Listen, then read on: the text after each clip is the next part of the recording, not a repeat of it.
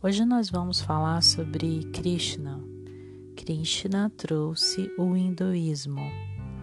Há cinco mil anos atrás, Deus enviou seus ensinamentos através de Krishna aos povos da Índia. Krishna ensinou as pessoas a conhecer e a amar um único e verdadeiro Deus. Ele também ensinou o respeito e a lidar com as coisas dos outros como se fossem as nossas próprias coisas. A maioria das pessoas da Índia aceitaram Krishna como seu manifestante e seus ensinamentos. Uma civilização maravilhosa se desenvolveu e floresceu após a vinda de Krishna.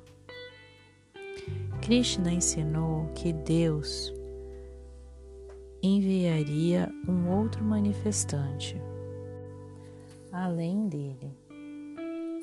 Ele disse em seu livro sagrado, o Bhagavad Gita: Sempre que houver declínio de retidão e a injustiça triunfar, ó Bharta, então eu me manifestarei para proteger o bem e destruir o mal para restabelecer a justiça.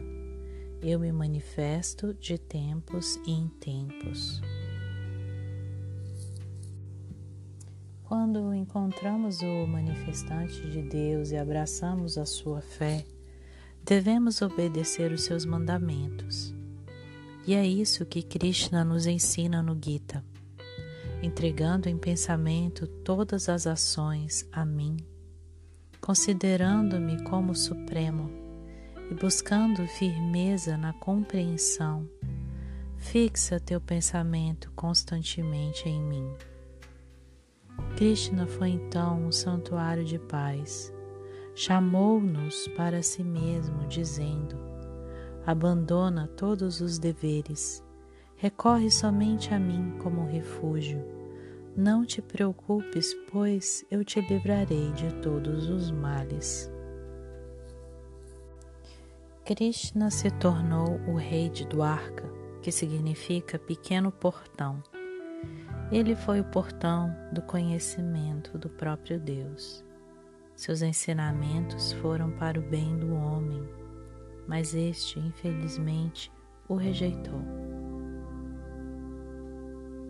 Os ignorantes me desdenham, porque me apresento em corpo humano, desconhecendo minha natureza superior como o Senhor de toda a existência.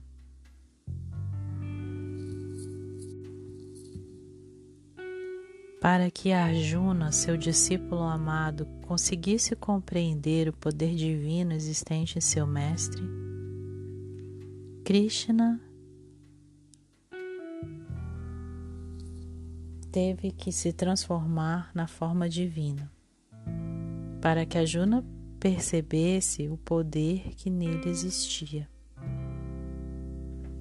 Então, Krishna uh, ajudou Arjuna a entender sua majestade e grandeza espirituais, antes que ele pudesse ter fé no Senhor.